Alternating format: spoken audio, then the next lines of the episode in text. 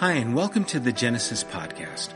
We're so glad to be able to bring a small portion of our community to you through this medium and hope that you'll join us in our endeavor to embolden one another to change the world by effectively representing Jesus Christ.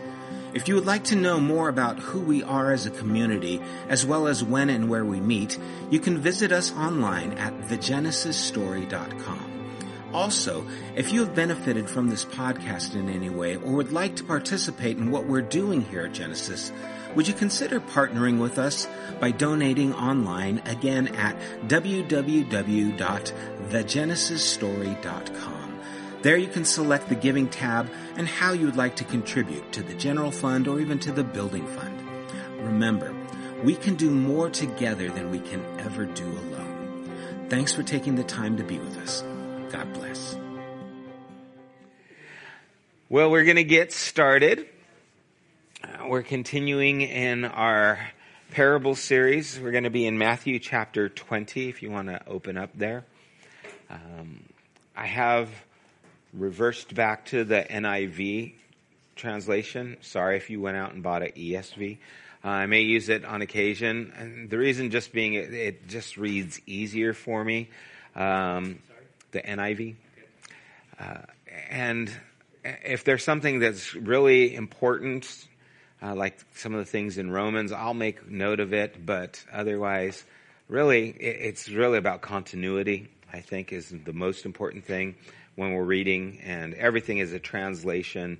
And finding a Greek word for word isn't necessarily better if it's fragmented and we don't get that, you know, flow of what's being said. So, anyway, all that to say, I, have gone back to the NIV just because I like how it reads better. I tried. Anyway, let's pray and we'll get started. Father, thank you for this time. Thank you for allowing us an opportunity to gather together to hear, Lord, again, the things that you have spoken and to digest them and allow them to shape our lives, to nourish our lives, to strengthen us and to guide us.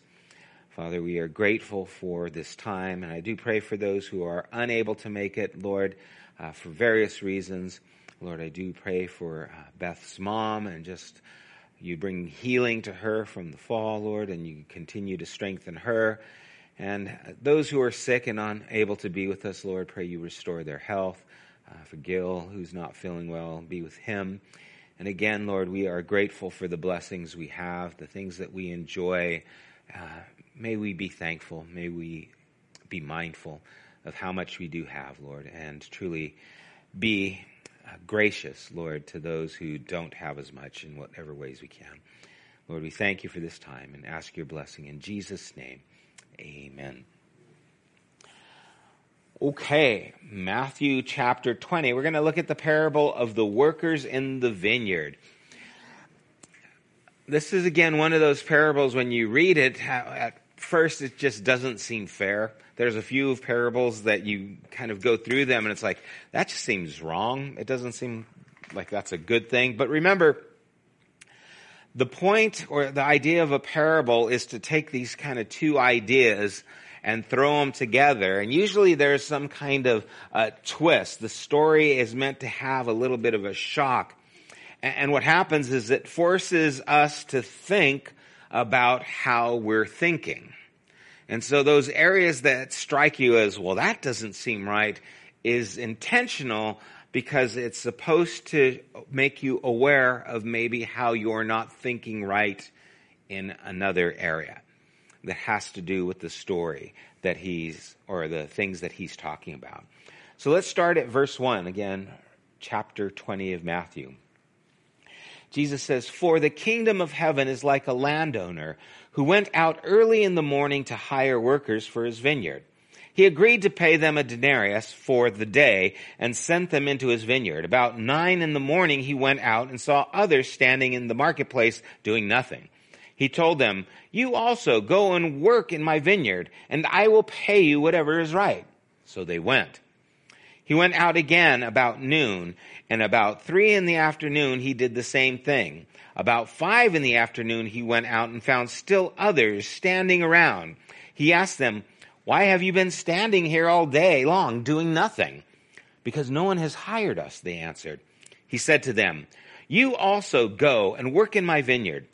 When evening came, the owner of the vineyard said to his foreman, Call the workers and pay them their wages, beginning with the last ones hired and going to the first. The workers who were hired about five in the afternoon came and each received a denarius. So when he, those who, those came who he were hired first, they expected to receive more. But each one of them also received a denarius. When they received it, they began to grumble against the landowner. These who were hired last worked only one hour, they said, and you have made them equal to us who have borne the burden of the work and the heat of the day. But he answered one of them, I am not being unfair to you, friend. Didn't you agree to work for a denarius? Take your pay and go. I want to give the one who was hired last the same as I gave you. Don't I have the right to do what I want with my own money? Or are you envious because I am generous? So the last will be first, and the first will be last. When he starts off and he says, the kingdom of heaven is like, a lot of times we'll hear the kingdom of heaven or the kingdom of God, and they're really interchangeable. And what he's talking about is the behavior or character, usually, of the king, or contrast of those who belong or don't belong to the kingdom, or even the nature of the kingdom itself. And, and this parable is kind of talking about all of those. It's kind of covering all these different areas about the kingdom of God. And, and so as he's doing this, he's trying to give us understanding of what the kingdom of God is like. But when he starts this parable, really it starts in the previous chapter. If you read the last verse of chapter 19, verse 30, it says, But many who are first will be last, and many who are last will be first. And that's how this parable ends. And so what we have in between really is him trying to expound what that means. Where the last shall be first and the first shall be last. This parable is helping us to kind of understand that. And this inclusion helps us to look at what is being said a little bit more closely. And this happens a lot of times in Scripture. It happens uh, throughout. You'll hear a story like in Genesis uh, chapter 39, where it'll be talking about Joseph. It'll say, you know, Joseph was successful, and then you'll hear that, you know, the read on where Joseph worked for Potiphar and was raised up in his household, and then he went to prison, and then this happened to him, and then he got elevated in the prison. And then later on, eh, you'll see that, you know, the Lord was with Joseph and gave him success. And so it started with the Lord was with Joseph, gave him success, ends with that, and in between it shows how. It kind of illuminates what was taking place in the story. And that's what's happening here between the first and the last. It's really Jesus trying to help us understand this by giving us this parable. And it's something that we then read or hear and have to digest, have to think, what does this mean? Why is he saying this? What is he trying to get to the point? And we'll look about, about that a little bit more. Um, first, let's talk about vineyard work. Okay, he's hiring people to go work out in the vineyard, and this is day labor. This is unskilled labor. These are people who are just doing physical labor. A, a, day labor, in many senses, was actually even less than a slave. A slave had consistent work, had a place to stay. Oftentimes, a day labor was someone who did not have stable work, and so it was all about what job they could get. And you really, you think about, say, if you go to a Home Depot and you see those guys standing there waiting for work, right? It's similar to that. They don't have a consistent job, so they go looking for work, hoping someone will bring them in and take them there. This is probably even less because some of those guys are actually skilled laborers, but these people most likely were unskilled. They didn't know how to do, you know, woodwork. They didn't know how to do pottery. They didn't know how to do anything, but they could go out in the field and, and pull things, pull the, you know, grapes off the vine or whatever it is. And so what would happen is the owner of a vineyard would hire as many people as he could to try and get the job done quickly. Because if it's time, let's get it now while the time is right before a heavy rain comes, causes damage before the next day is a scorcher. The more time that goes by, we could actually lose the crop. And so the whole idea is we need to get as many people, get this done as quickly as possible. And so he's hiring and he's hiring and he's hiring to try and get these things done. The idea of a denarius, it was enough money to take care of you for a day. It could provide you maybe a meal and maybe a place to stay for one day. And that's it. Right? So it's just enough to help you make ends meet. Might not even be enough for a place to stay, but at least enough to eat for that day. And he agreed to pay them a denarius for the day. He actually bargained with them, it says. He agreed, that word is he bargained with them. And he's trying to say, okay, what's fair? Okay, I'm going to give you this amount. I'm going to give you this day's wage to do this day's work. Something that's interesting is when in verse 3 when he says about 9 in the morning he went out and saw others standing in the marketplace doing nothing he told them you also go work in my vineyard, and I will pay you whatever is right. He doesn't tell them how much. He just says, I'll pay you whatever is right. And then it says, so they went. The King James Version says they went their way. And there's two ideas here. One is they went to the vineyard to work, and the other is that they left. They just said, nah, if you're not going to tell us how much, I don't think I want to work. And they actually left, which I actually think is true, and I'll explain why a little bit later. They just said, nah, so they went. Okay, and so that's kind of two ideas. They went their way, most likely they left, didn't go to work. And then the last hour, the last few hours, these people are desperate. Okay, especially in the last hour. Five, usually a workday is from six in the morning to six at night. And so if he's hiring some people at five, they've got one hour, they've been out there the whole day, we need to get anything. If I don't get anything, I'll have nothing to buy food. Whatever you pay me, it'll be better than nothing. So they're desperate. And, and so you see kind of this level uh, of things that are taking place here. And as pay times come, or as pay times comes, those who work late get paid first. And then they see, oh, they got the denarius. They got that wage. And the people who are hired first are thinking, oh yeah, money. It's coming our way. They're, they're thinking to themselves, we're going to get more. It ends up, they don't. And so they grumble.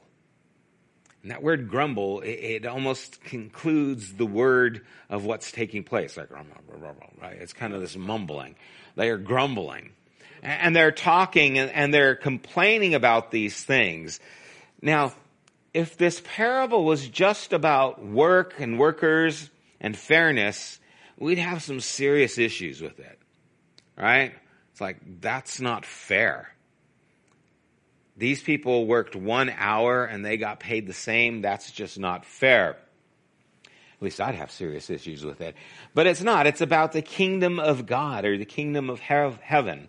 Now, parables are not to help us understand what we think, but to disrupt what we think. They're to change how we think or to illuminate even how we think but it won't make sense unless we see it through the lens of the gospel of the kingdom of God, right?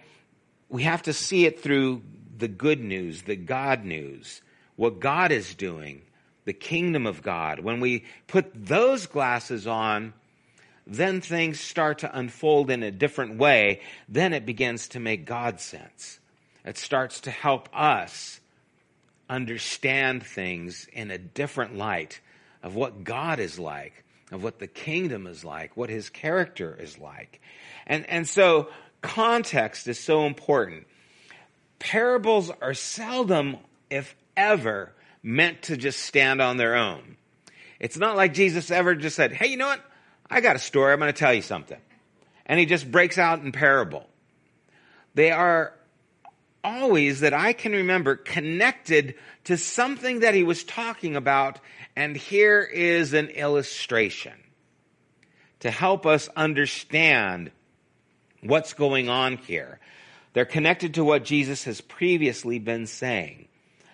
Most of the disciples would talk to Jesus about what they could see, what they understood.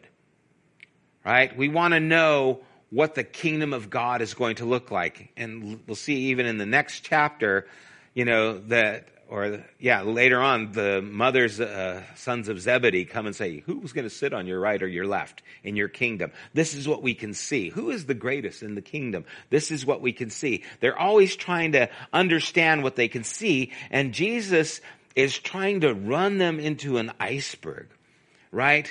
Something that they can't see that's just as important. In fact, it is huge. You're looking at this little piece of ice, but there's something huge underneath that you're missing. And so Jesus is trying to run them into this iceberg, something that they couldn't see, and it's going to sink their way of thinking. Or it's meant to. It's meant to bring that kind of collision. And that's what parables are usually about. And what they can't see, what's there, and what they need to become aware of, Jesus is giving them this story to help them understand. So, what is the context before and what gives this account? Well, we know that the first will be last was in chapter 19, verse 30. But even that word but, many who were first will be last, is a conjunction. It's connecting to something that is previous. Well, what happened previously? Well, previously, the disciples, Peter is named, who, who asks, what will we get since we've left, left everything to come and follow you? And Jesus says, you're going to sit on 12 thrones and judge the 12 tribes, right? And their mind of thinking is yes. And then he says, but what those who will be first will be last. And then he gives this story. But even before that, there was a, a story of a rich man who came to Jesus and said, What must I do to inherit eternal life? And Jesus said, You know the law, you know, to obey these things. And the, the man said, I've done these since my youth. And then Jesus said, One thing you're lacking. Go and sell all that you have, give to the poor, come and follow me. And it says that the man left and went away sad because he had a lot of possessions. And so the disciples are like those who came at the beginning of the day. What will we get? We've been here since the beginning. We're giving it all. We've been here in the heat of the day. We are giving ourselves to follow after you. What are we going to get? They're kind of filling in that role. The rich man asking, what must he do to get eternal life? Keep the law, give to the poor, goes on.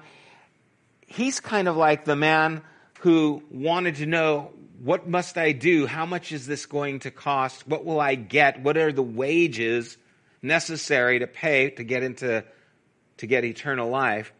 And he's like the ones who went away right? And that's why I think because the same word that's used that says he went away in verse 22 of chapter 19 is the same word is went, they went in chapter 20 verse 5. There was no specifics.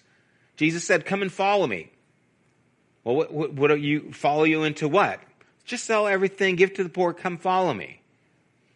And he couldn't do that. How much are you going to give us? Well, I'll give you a fair wage. I don't know enough. They can't do that. And so he leaves just like they left. There's even a story before the rich man that I think this is connected to, and that's a bunch of children coming to Jesus. And they're all climbing all over him, and the disciples are wanting to shoo them away.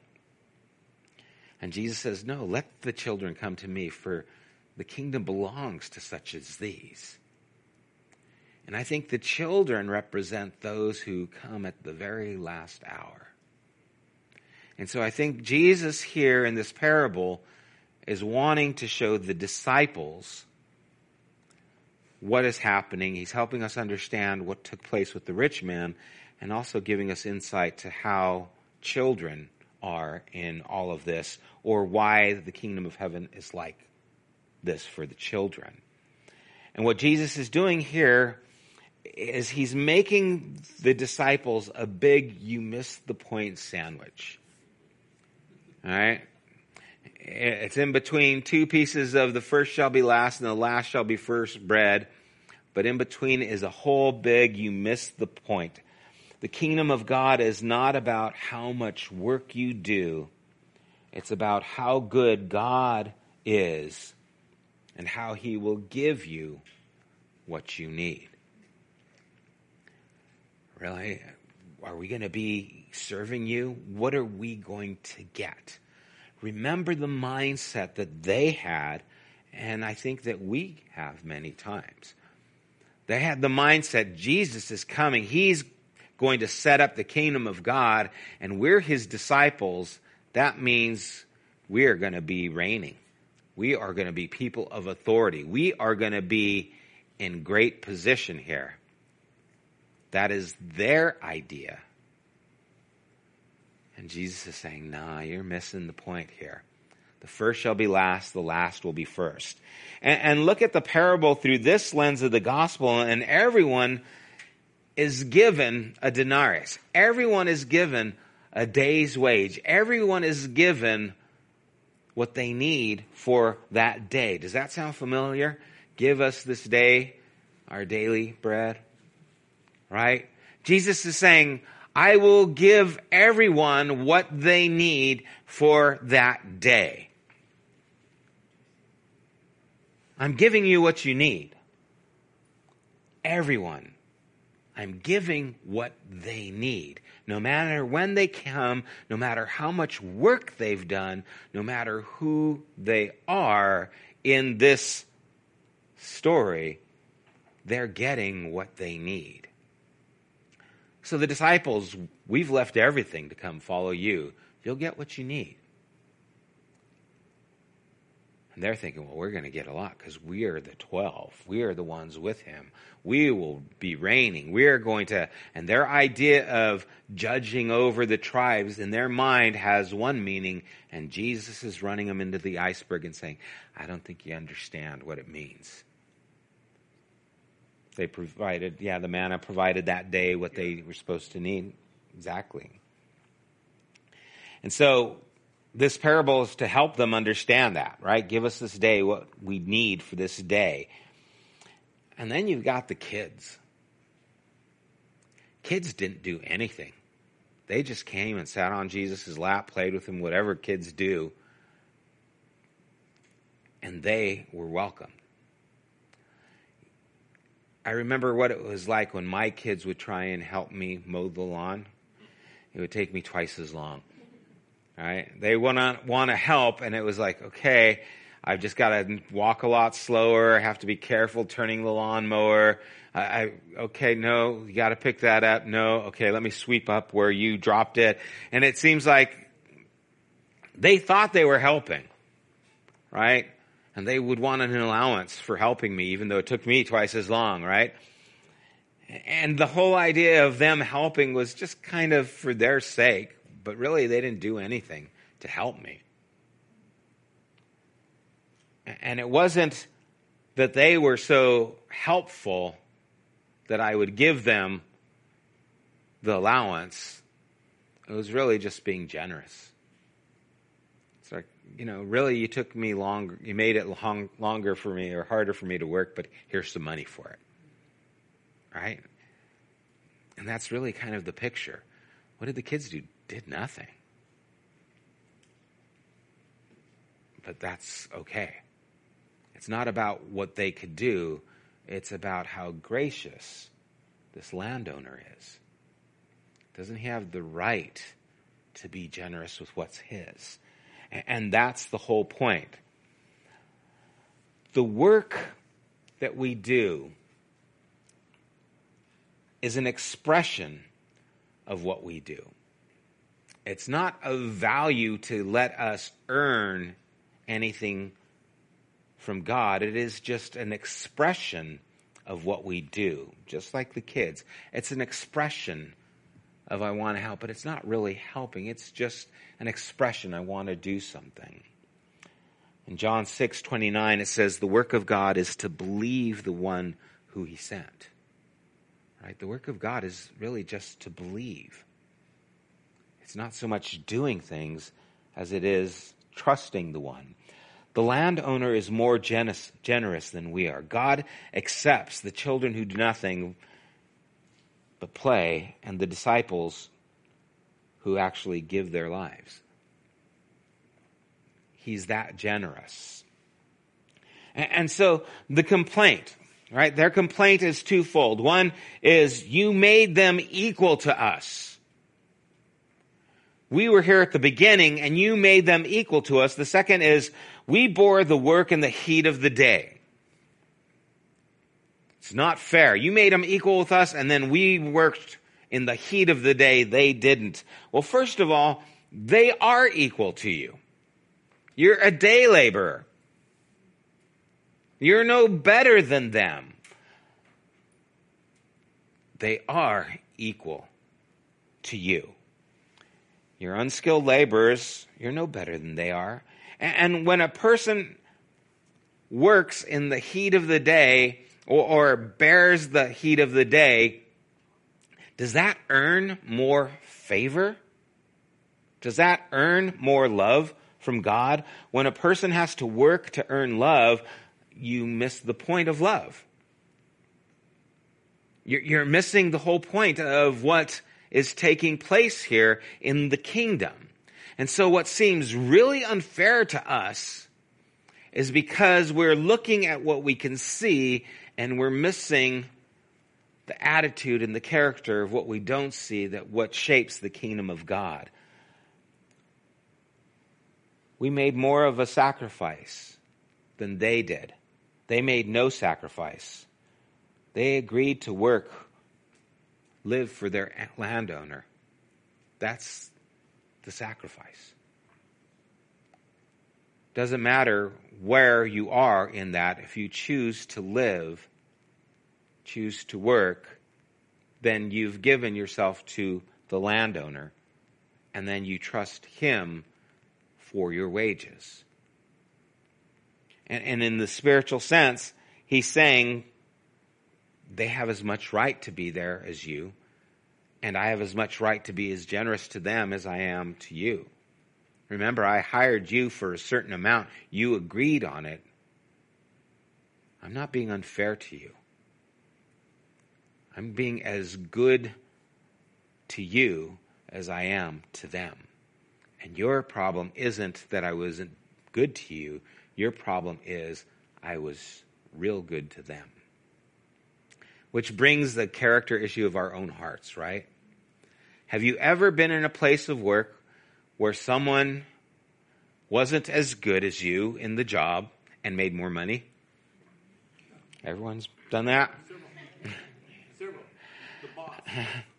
so, how does that make you feel, right?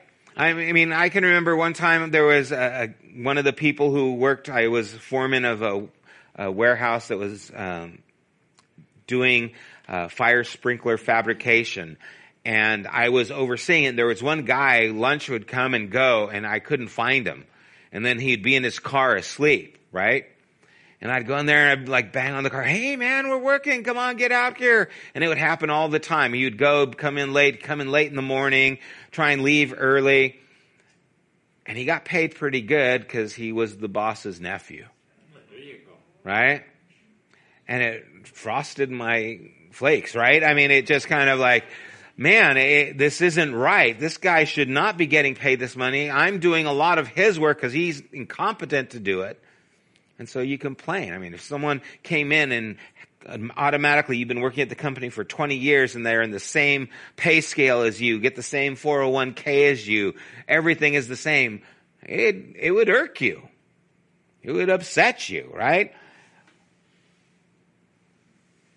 That's how we feel when we see something, they're getting too much. Well, are you getting a good wage? Yeah, but they, I should get more if they're getting that much because we want to compare. And we do that in so many areas of life. We do it in relationships. Hey, I went with you to see that chick flick. You can go with me and see Black Panther, okay? Right? Or, or whatever it is. I mean, I, I did this for you, so I expect you to do this for me. And we have this kind of reciprocity. I, I scratch your back, so you have to scratch mine. When my kids were little, it was so funny. They would take turns scratching each other's back, and they would count to make sure it was even.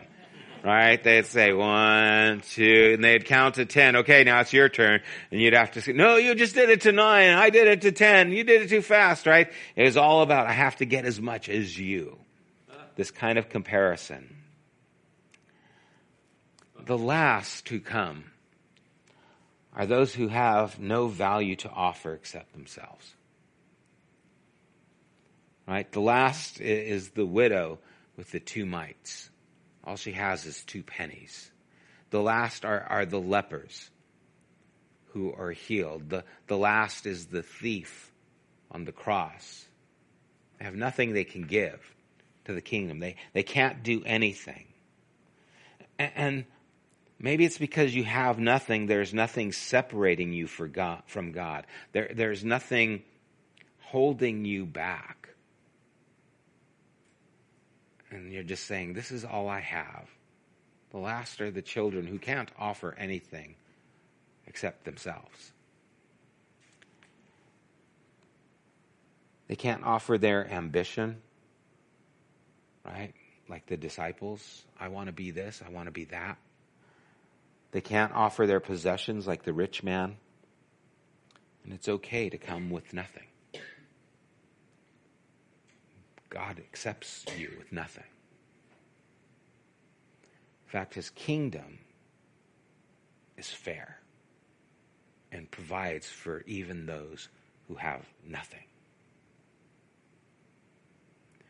Because the kingdom is built on servitude not on lording over.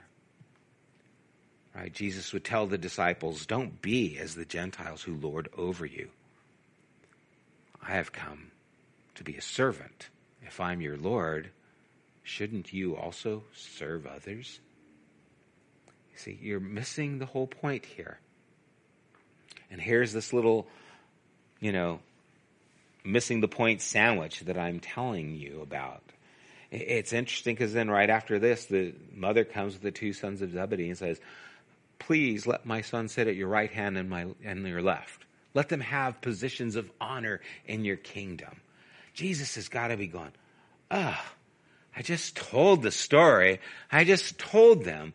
But it is so embedded in their minds and in ours. This idea of, I've got to earn it. I'm better than them because I know more. I know what's right. I do more. I read my Bible more. I pray more. I go to church more. I tithe more. I'm right with God because I do these things. And then here comes somebody and God says, Oh, yeah, he gets the same as you. And it's like, What? I've sacrificed my time, my energy to serve you. I've gone out in the mission field. I've taken cold showers for you, God, right? It's not fair. Here's the big, you're missing the point sandwich. You don't understand. It's nothing like that. It's nothing like that. The landowner, the king, the, the God we serve, the kingdom of God, will provide what is necessary for anyone who comes, no matter when they come. And it isn't about hierarchy and it isn't about position, it's about relationship. So if this is the case, if the kingdom of God looks like this, if the kingdom of heaven is this generous, then how should that affect us? in the way we do everything. The way we do business. There's nothing wrong with making a, a good living. But what will you do with what you have? Will you give to the poor, like he told the rich man? Will you provide? Will you still follow after Jesus? Or will you hoard up for yourself? What will you do? Will you be like the kingdom or will you be like someone in this story? And what would happen if we really did care more about people who were starving than we did about profits? You know, there are millions of people who are starving in our world. The Syrian refugee crisis. There are people literally starving, and we have the food that could supply them what they need, but we won't make any money on it, so we won't do anything. Is that okay? Should we maybe do something and maybe make a little bit less so that they could have enough for the day? I was reading how much Americans spend on cosmetics and on other kind of luxuries. And it was in the billions. We could provide clean water for everyone in the world with the, with the money we spend just on things like that. Crazy. Right? And this isn't to guilt trip everyone. It's just to make us aware that our priorities are pretty upside down sometimes. We, we think about things in a very upside down way, very much like this parable. I do this, I deserve this. And God is saying, Well, I want to give that person their daily needs as well. It's like, but look at they haven't done anything. I know. But I care for them. Now, again, this is a simplification to all the things that we encounter, right? We have people who are homeless where if we just give them, they can maintain their problem lifestyle sometimes if it's addictive or whatever. So there's a lot more of a conversation that can be had in these areas. But I think the point is that our attitude sometimes needs a wake up call, just like the disciples did. It needed a wake up call. You guys are seeing things the wrong way. It looks more like this. But they still didn't quite get it. Any questions on this parable or thoughts maybe that come, came up from the story? Yeah, I mean, there's a lot that goes into that. Depends on the job, but I mean, sometimes it isn't fair, right? Sometimes it is the owner's nephew, or sometimes it is someone who, um, I don't know, you know, you could even go into different kinds of issues with you know, do people make the same, you know, if they're um, uh, a man or a woman, or is it, you know, education uh, versus skill?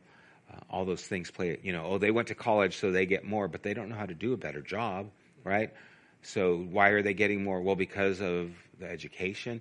I mean, there's a lot of things that can come into that play that you just have to kind of say, well, is this fair isn't fair? But again, the whole point is the kingdom of God isn't run like that. You know, the kingdom of God is not like this area where this, I would be upset if someone, you know, get if I'm working hard and I mean, yeah, I would get ticked off. Yeah, I, um, yeah, maybe touch on that. That was a good one. So I, I, I don't know if I should touch on it now. Um, I think there is an expectation of what we've been given, you know, where this isn't an expectation on what we're given. This is what we what the what God is giving. So that that one would be kind of something that would come after after God has given you this. What do you do with God? What God has given you, as opposed to earning. You know, where this one is kind of like, do you earn what God has given you, or what do you do with what God has given you? Um, there's an expectation to that. Well, I think it is awakening, and you can maybe identify with a few. I, I think the ones that's interesting is the one who went away. You know, the one who did no work got nothing. You know, they just left. The rich ruler, or what we call him, the rich man, he just left. And he got nothing because he left. You know, where the ones who stayed all day and the ones who just got there at the end of the day, they got something because they were present. You know, I, I think to me, that's kind of what struck me is, am I going to be present? Am I going to be involved? And then am I going to be comparative, right? All pride is comparative. You know, the only reason a guy who makes $1.8 million complains about the guy who makes $2.1 million is because he's comparing. Because I don't think anyone should complain if they make $1.8 million a year, right? I think that's enough. Why would you complain? Because you're comparing. And that always has to do with pride. Pride is always a comparison. I deserve. And the whole point here is the kingdom isn't like that. You see, the children aren't comparing, the children are just in relationship. You know, the rich man, he couldn't give up what he had. He was too, his hands were too full to let go and reach out to God. And then the disciples, they wanted their position because they're the ones who gave up their fishing and all these things to follow Jesus. So we, we need to be compensated for this. It's kind of their mindset. And Jesus is just like, yeah, here's, here's something for you. And he would continue to teach that to them. But any other thoughts? No? Well, let's pray. Father, I do thank you for, again, these words and how they do challenge us in the way we think. I pray that you would help us to check our own thoughts and, see where we are, Lord, in relationship to this parable, to see if we have a problem with your generosity, if we have a problem with you being more gracious than we are. And may we ask ourselves, why would we be? And if there is this area of pride or this comparison, I, I, pray it's exposed. Lord, I think the hardest thing for us to see is pride. It is something that we are all able to see in others, but blind to see in ourselves. And it's parables like this that help to expose some of those things in us. So help us to grow, Lord, mostly in our relationship with you. Be responsible for who we are, how we think, and how we love. And we do pray these things in Jesus' name. Amen. You have been listening to the Genesis podcast. We invite you to join us at one of our weekly gatherings. You can find more information at www.thegenesisstory.com as well as opportunities to help financially support this podcast. Thank you for listening.